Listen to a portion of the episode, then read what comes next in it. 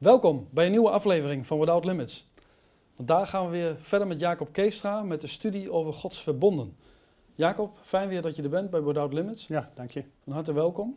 Uh, je hebt weer een studie voorbereid, vandaag Ja. de laatste aflevering. Ja. En die gaat over het verbond van David. Ja, klopt. Verbond van de overwinning. Nou, daar gaan we voor. Amen. Ja. Ik geef je graag het woord. Nou, zullen we eerst eh, weer Gods woord lezen? Want eh, we kunnen alles erover zeggen, maar Gods woord is het fundament. Dus Ja. laten we eerst de tekst zelf lezen. Oké. Waar God al besloten heeft om aan zijn knecht David, ja, niet zomaar iets te geven, maar wat een heenreiking is tot en met deze tijd. En dat staat al in 1 Kronieken 17 vanaf vers 11. 1 Kronieken 17 vanaf vers 11. Vers 11 en 12 lezen we dan, hè? Ja. Vers 11 zegt: Wanneer uw dagen vervuld zijn om tot uw vaderen te gaan, dan zal ik uw nakomeling na u doen optreden, een van uw zonen. En ik zal zijn koningschap bevestigen. Die zal mij een huis bouwen, en ik zal zijn troon voor immer bevestigen. Betekent dat God David achter de schapen vandaan heeft gehaald om tot leider, tot koning van Israël te dienen. En dan wil David God een huis bouwen. Nou, dan denk je van, nou jongens, dat is toch geweldig. Als je dat ook als christen eh, van plan bent, ah, nou ga ik iets voor de Heer doen. En dan zegt God, nee. Nou, dat is wat. Nee, God zegt, niet jij gaat mij een huis bouwen, maar ik ga jou een huis bouwen. En dat betekent dus niet dat God een paar stenen voor David op elkaar legt, zodat hij daar ergens eh, een, een huisje van heeft. Nee, God gaat een huis van David als het huis van David, het koningschap van David bevestigen. En dat is dus al de belofte, als David oud is, dat dan zijn zoon, we weten, Salomo, op de troon gaat zitten en die gaat God een huis, een tempel bouwen. Ja. Maar de belofte gaat verder, want God blijft bouwen aan het huis van David. Want God belooft aan David, wanneer ze mijn geboden doen, altijd de voorwaarde, dan zal steeds een van uw zonen op de troon van Israël zitten. Nou, we hebben gezien dat met David en dan vervolgens Salomo, die hebben elk 40 jaar geregeerd, echt een volledige periode. Maar toen ging de afkalving al. De helft die deed wel mee en de helft niet. En op een gegeven moment, ja, waren ook eh, veel koningen uit het huis van David die niet de wil van God deden. En toen heeft God gezegd, nou, dan gaan we jullie uit het land, dus naar Babel brengen. Alleen wel de belofte van God dat ze na 70 jaar weer herstel hadden. Maar toen is nooit een herstel geweest van het huis van David met een koningschap. Ja. En dan lezen we ineens... Want dat moet nog gebeuren, hè? Nou, dat is al gebeurd, want we hebben vorige aflevering dat het verbond van Jezus Ja. gesloten is door het offer van het bloed van Jezus, dat ook wij als heidenen geënt zijn op die beloften Ja. en de zegen van Abraham. En als we dan Maar ik lezen, bedoel ook, dat, dat moest in het Nieuwe Testament gebeuren. Ja. Dat bedoelde ik eigenlijk. ja, en dat betekent ook dat wij als gelovigen uit de heiden erbij zijn gekomen en dan zijn we ineens in de gemeente. En dan krijg je een probleem. Nou, dan lees je in Handelingen 15 vanaf vers 14 het volgende. Dat wij ook deel hebben en ook onderdeel zijn van het herstel van de hut van David. Zullen we het even lezen? Zullen, we het gewoon eens lezen? Ja. Daar staat vanaf vers 14. Ja. Simeon heeft uiteengezet hoe God van meet aan erop bedacht geweest is een volk voor zijn naam uit de heidenen te vergaderen. En hiermee stemmen overeen de woorden der profeten, gelijk geschreven staat: Daarna zal ik wederkeren en de vervallen hut van David weder opbouwen. Dus in het verlengde van de vorige keer, het verbond van Jezus, het nieuwe verbond, dat wij door het offer en het geloof in Jezus ook helemaal delen in die belofte. En doen wij dus al ehm, wat de Bijbel beloofd heeft, dat wij onderdeel zijn van het herstel van de hut van David. Wat uiteindelijk uitmondt in dat de troon van David weer te Jeruzalem er zal staan en dat de rechtmatige eigenaar die op die troon gaat zitten, dat is dus degene die uit de geslachtslijn van David. Vandaar dat Jezus ook bij de geslachtslijn, Matthäus 1, wordt Jezus aangekondigd, Jezus, zoon van David, Ja. zoon van Abraham. Dus hij komt om de zegen van Abraham te geven ook aan ons en uiteindelijk te gaan zitten op die troon van zijn vader David. Dus dat het nieuwe verbond eigenlijk ook een inwijding is om uiteindelijk in de overwinning van het verbond van David te voltooien, betekent dat we gewoon nog naar één ding uitzien: de komst van de Heer Jezus Christus als Messias, als koning van Israël, die dan gaat zitten op de troon van zijn vader David. Dus dat is het uitzicht. Maar nou de moeilijkheid. Nou de moeilijkheid. Dat is altijd in het geloof. Als je de visie hebt, geheid dat de tegenstand erbij is, hè, als de kip erbij is, om je de zegen weg te roven. Ja. We zien met David dat zijn een van zijn zonen, Absalom, die denkt van nou, het volk eh, vindt mij wel aardig, mag er wel zijn, dus ik wil er wel eh, op die troon. Laat die David maar aan de kant gaan. Dus hij heeft een groepje mensen om zich heen. Hij wordt gekroond tot eh, koning en de bezuinen wordt geklonken. En David wordt bericht gegeven, Absalom is gezalfd en eh, hij is op rit naar Jeruzalem. En wat doet dan David? Hij gaat niet vechten met Absalom, hoewel David echt een strijder was. Want ik bedoel, die heeft de ene oorlog naar de andere ge- ge- gevoerd, dus hij wist wat strijden is. Maar hij ging niet tegen zijn zoon strijden. Hij gaat weg. En dan, als dan Absalom in Jeruzalem is en eh, op een gegeven moment toch achter David aan wil gaan, dan blijft hij hangen met zijn mooie haar in dat struikgewas en Joab die eh doodt hem. En dan lezen we in de Bijbel dat David wordt weer gevraagd om terug te keren, om zijn koningschap weer op zich te nemen. Dus al die stammen van Israël, die verwelkomen de koning, behalve Jeruzalem. We lezen in de Bijbel in 2 Samuel 19, vers 11, daar staat dat de stammen van Israël ook naar Jeruzalem gingen om ook de inwoners van Jeruzalem aan te moedigen. Zult gij de laatste zijn om ook uw koning te verwelkomen? Zie je dat dat profetisch is? Als Jezus ook, als zoon van David, in Israël is en zijn rondreis doet en dat hij van Nazareth op weg gaat naar Jeruzalem. En dan is hij op de Olijfberg en dan heeft hij de, die intocht te Jeruzalem op dat ezeltje en de kinderen zingen Hosanna, de koning, de zoon van David. Dus de kinderen wisten al wie hij was, Ja. alleen de grote mensen vaak niet. Dat is vaak in het geloof ook zo. En wat doet Jezus? Hij weende over Jeruzalem. Want die had hem nog niet verwelkomd. Zeker de eerste keer werd Jezus in Jeruzalem gekruisigd.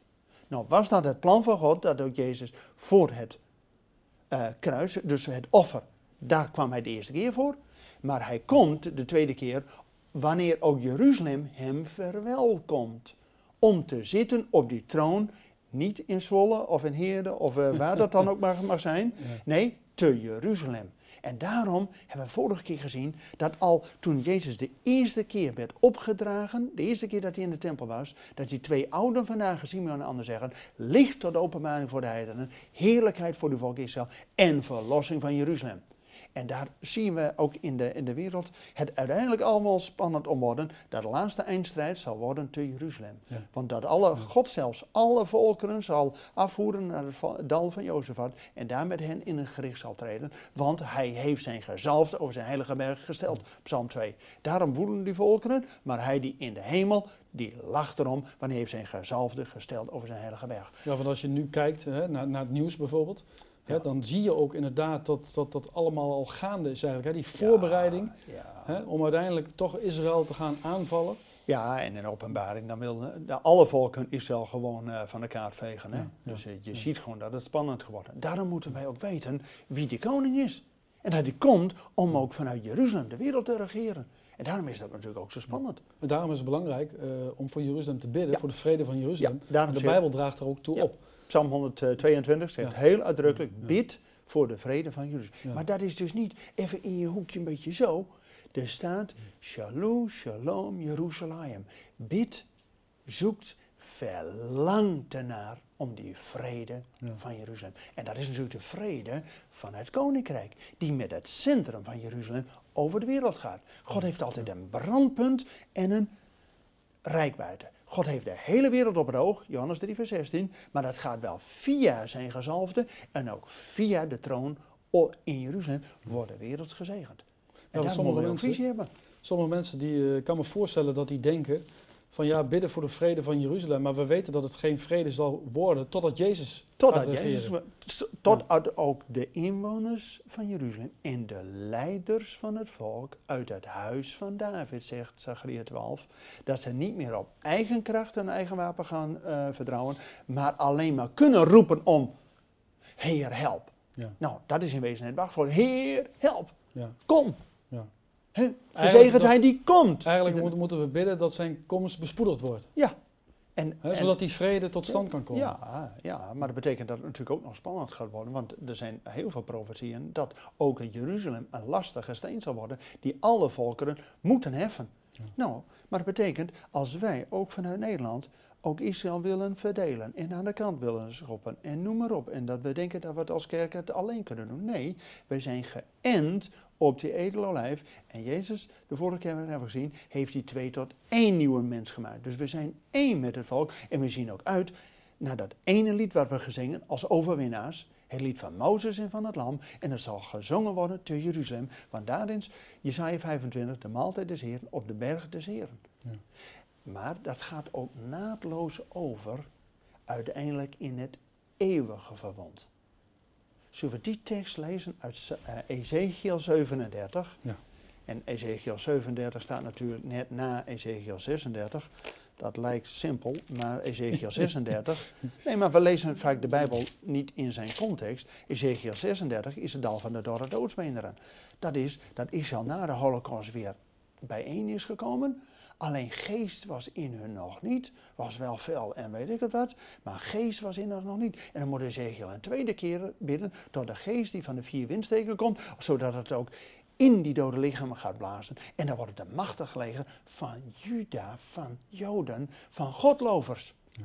Nou, en dat betekent als je Ezekiel 36 gaat hebt, dan krijg je Ezekiel 37, waar ook staat in vers 24 en vers 27 dat het verbond van David uiteindelijk over zal gaan in een eeuwig verbond. Zullen we dat gedeelte Ja, lezen? Zal ik even lezen. Vers 24 zegt: En mijn knecht David zal koning over hen wezen. Eén herder zal er over hen allen zijn. Ja, dat vind ik mooi. Ja. Zij zullen naar mijn verordeningen wandelen en naastig mijn inzettingen onderhouden. En dan vers 26, hè? Ja. Ja, en daar staat: Ik zal met hen een verbond des vredes sluiten. Een eeuwig verbond met hen zal het zijn.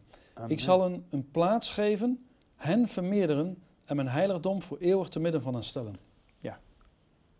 Ja, betekent dat dus het, het eh, verbond van de overwinning, het verbond van David, dat zal ook in dat tijdperk van Jezus, van de Messias, ook duizend jaar zijn. Want Jezus komt terug om ook zijn vrederijk vanuit Jeruzalem duizend jaar over deze wereld te doen.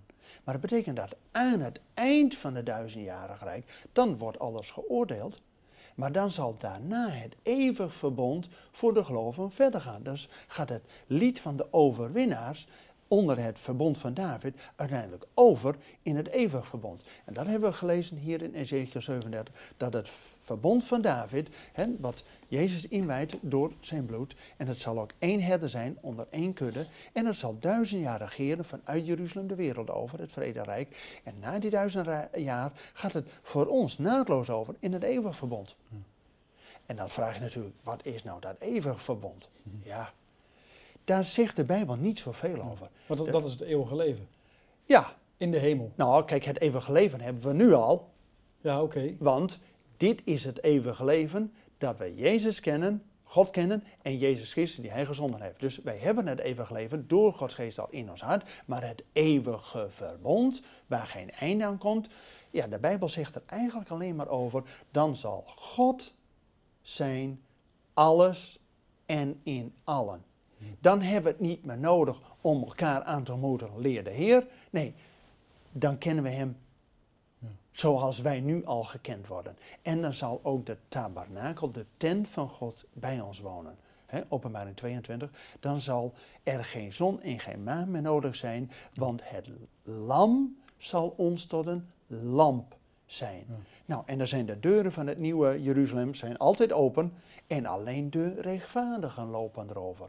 Dus ik bedoel, dat zal inderdaad een verbond zijn, eeuwigdurend, Omdat wij in het verbond van David die overwinning verkregen hebben en dan het eeuwigduren met God mogen uitvieren. Nou, dat is, ja, daar waren we gewoon stil van. Dat, dat mag dan op een nieuwe hemel, en, en, of in een nieuwe hemel en op een nieuwe aarde. Ja, en dat God bij ons kon wonen. Dat God zijn tent bij ons zal. Dus het is niet dat wij hemelburgers worden. Nee, God zal naar de aarde komen om hier met ons dat eeuwige verbond ja, verder te zetten. Ja, prachtig. Ja, dat is ongelooflijk. Ja. ja, dan denk je van ja. Dus eigenlijk zien we al die hele trits van het verbond, de Gods grote verbond, is er eigenlijk één doorgaande openbaring. Hè? Dat God met het verbond van Abraham zijn beslissing genomen heeft om via Abraham de wereld te zegenen. En dat God via Mozes daarop voortborduurt, ons zijn onderwijzing geeft. En via Mozes verwijst er heen naar Christus, die de weg tot de Vader gebaand heeft. En uiteindelijk niet alleen die weg tot de Vader baant, maar ons ook die overwinning geeft in een verbond met David. En dan zullen wij regeren met Jezus duizend jaar lang. Maar dat betekent ook dat wij betrouwbaar moeten zijn. Dat wij ook tot koningen en tot priesters gesteld zullen worden. Want we hebben niet alleen een hoge priester, Jezus Christus, maar wij worden ook zelf gesteld om tot priester te zijn. Nou, wat doen priesters? Zegenen. En ook zonder te vergeven. Peter zegt, wat u op aarde zult binden zal gebonden zijn. Wat u zult ontbinden zal ontbonden. Dus wij hebben macht gekregen om nu al als koningen en als priesters te regeren. Alleen wij leven vaak als christen toch wel eens een beetje onder maat. En dan wijs ik niet naar een ander, dan wijzen er ook drie naar mij. Dus we worden, en dat hebben we vorige keer gelezen, uit die, um, die aanmoediging uit Hebreeën 10, dat we met vrijmoedigheid tot de troon der genade. Maar dat is niet alleen om die zegen te krijgen, maar ook om als koningen en als priesters te regeren. Want dit leven is gewoon stage lopen voor de eeuwigheid. dus nee, waar we hebben visie, daar gaan we naartoe. Maar dat betekent dat we ook nu al, hè, uh, ja, dat over het eeuwige leven is niet alleen dan, maar dit is het eeuwige leven dat wij God kennen en Jezus Christus die Hij gezonden heeft. Dus we hebben een eeuwig leven nu al. En als we ook met Romeinen 6, dat we met Christus gekruisigd zijn en ook met Hem in het nieuwe leven staan, nou dat betekent dat we ook niet meer dat oude allemaal doen, dat oude mens wegdoen, maar in die nieuwe mens in die gerechtigheid mogen leven. Dus ja, dat betekent dat we gewoon als christen gewoon alleen maar sterker worden. Want we mogen als koning regeren. En niet alleen met die ene talent eh, die we in de grond stoppen, Nee, maar dat we die twee of die vijf talenten, dat we daarmee aan de, aan, de, aan de weg gaan, zodat we twee of vijf erbij hebben. Zodat we ook in het koninkrijk van de Heer gesteld worden over vijf steden of over tien steden. Ik bedoel, dat betekent dat we uh, ja, met onze gaven en talenten gaan woekeren. Ja, vrucht voortbrengen. Vrucht voortbrengen, ja. ja. En daartoe hebben we de vrucht van de geest nodig om die vrucht ook voort te brengen. En alle verbonden die je net noemde, uh, die hebben een teken. Ja. Wat is het teken van dit verbond? Nou, het teken van Abraham, het verbond van Abraham, was dat hij een volk kreeg en een land. En iedere keer dat het land in het volk, uh, het volk in het land kwam, ging de zegen verder. Dat we Gods woord hebben gekregen, dat we Gods zoon hebben gekregen, Gods geest hebben gekregen. Waar Romeinen 15 zegt, vers 27, dat we alle zegenen, alle geestelijke zegeningen via Israël ontvangen. Dus dat is al het teken van Abraham. En dan gaat het verder in het verbond van Mozes met die twee stenen tafel. Dat zijn die uitwendige dingen. En het nieuwe verbond door het bloed van Jezus, het teken is het kruis, dat de wet van Mozes door de geest in ons hart geschreven wordt. Zodat we niet meer uitwendig weten van, nou, dat een stopbord doet dat niet. Maar dat wij inwendig weten, want dit is de weg van God. En dan het verbond van David is tweevoudig. Is een kroon en een troon, want degene die op de troon zit, wordt gekroond. Maar dat zal ook een teken zijn van de morgenster. Van de overwinnaars van de morgenster. En dat moet. Ja, een van de eersten die dat in de Bijbel al profeteert, is die uh, wonderlijke figuur van Biliam. Biliam die werd gevraagd want ja, het leven is tegenwoordig al niet anders dan vroeger. Voor een poen is er een hoop te doen in de wereld. Dus Biliam wordt gevraagd om dat volk Israël te vervloeken. Maar God zegt, ah, ah, ik laat je alleen zeggen wat ik jou laat zeggen. En Biliam, hij kan er niks aan doen, maar hij moet het volk zegenen. En een van die zegenen is, ik zie een ster opkomen uit Jacob, maar nu nog niet. Dat verwijst naar de toekomst. Die uiteindelijk de blinkende morgenster, Jezus Christus, voor ons zal zijn. En wij wat hebben wij er nou aan? Aan dat teken van die ster, van die morgenster, dat als wij de overwinnaars. Door het verbond van Jezus en het bloed van Jezus mogen wij meer dan overwinnaars zijn. Dat wij ook die blinkende morgenster, dat wij ook zullen stralen als sterren. Dus wij met hem zullen stralen als sterren. En dat we met Jezus mogen regeren op zijn troon. En dat wij met hem als koningen en als priesters, als ja, herauten in deze wereld, dat mogen uitvoeren. In openbaring 2 staat het geloof ik ook, hè? van wie overwint, hem zal ik de morgenster geven. Ja. ja. Dus nou, dan zie je ook dat al die verbonden gewoon in lijn zitten. Dus het is niet het oude, ah, dat is verjaard weg mee en het nieuwe is het ene. Nee, het is een continue openbaring van God, waar God iedere keer weer op voortbeduurt en ook weer terughaalt om die zegen niet verloren te laten gaan. Want Jezus kwam om de zegen van Abraham ook voor ons te geven. En als wij door het bloed van Jezus ook geënt zijn, dan mogen we ook als overwinnaars deel hebben in het verbond van David. Nou, en het verbond van David, David betekent trouwens in het Hebreeuws niet alleen die figuur die als eerste daar in Jeruzalem koning was, maar David in het Hebreeuws betekent ook geliefde. Hmm. Dus wij zijn ook geliefden. De Bijbel roept ons iedere keer op als geliefde broeders. Dus eigenlijk zijn wij Davidjes. Ja, ja in het Hebreeuws staat, hey, Davidjes. Dus dat betekent ook, wij worden iedere keer als Davidjes geroepen om tot die koninklijke heerschappij te komen. Dus dat we niet onder de korenmaat leven en een beetje, nou, ik doe mijn ding. Nee, als een beetje slaven. We zijn hemelburgers, we zijn mede-erfgenamen en ook we delen in de beloften van God. Nou, dat betekent dat we ook als koning mogen regeren. Dat betekent dat we mogen oefenen. Ja, wij hebben nog een hoop werk te doen. En vandaar dat we vorige keer zeiden, de tekst uit Hebreeën 10, dat we met vrijmoedigheid tot de troon der genade mogen gaan. Want het blijft nog steeds genade. Het is een verbond wat God sluit en dat mogen wij door geloof beamen. Nou, dan is het door het geloof ja en amen, dat God zijn beloften ja en amen zal zijn. Dus mogen wij God daar ook aan houden. En jij zei het, hè, van uh, God zal alles hè, zijn. en in allen zijn. Ja. Kun je dat nog iets dieper uitleggen wat er precies bedoeld wordt? Nou, kijk, de Bijbel is daar niet zo duidelijk over. Eigenlijk is het een beeld wat ongelooflijk mooi zal worden. Als God bij ons zal wonen en wij bij God. En dat we zelfs de zon en de maan niet meer nodig hebben, maar dat Jezus Christus, het Lam Gods, ook ons morgenster, onze bright morning shine is. Dus dat die stralende opgang van de zon is. Dat we dus in zijn licht, Psalm 36 zegt, in uw licht zien wij het licht. Nou, dan leven we niet meer in de duister, maar leven continu in het licht. En dat de poorten naar Jeruzalem altijd open zijn. En dat die tempel, het huis van God, wij mogen wonen bij God. God komt onder ons tabernakelen. Nou, daartoe is de gemeente al geroepen om geënt te zijn, om samen met Israël in die hut van David op te bouwen.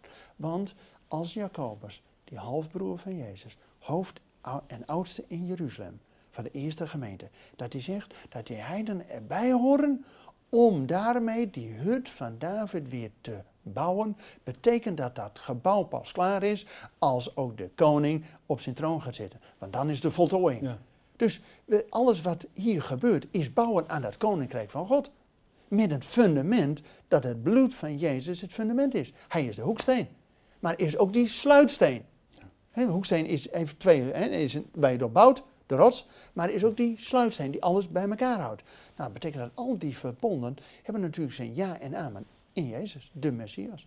En zou je het ook zo kunnen zien dat we, hè, uh, wat, wat, je net zei, van, van uh, God zal alles in, in één zijn, dat, dat je dat ziet als eenheid, dat we één zullen zijn met elkaar, volledig één? Ja, zoals God één is, zullen ook wij één zijn. En de Bijbel zegt in 1 Johannes 5, er zijn drie getuigen in de hemel, ja. de Vader, de Zoon en de Geest, die zijn één. En er zijn drie getuigen op de aarde, de Geest, het water en het bloed, en die zijn tot één.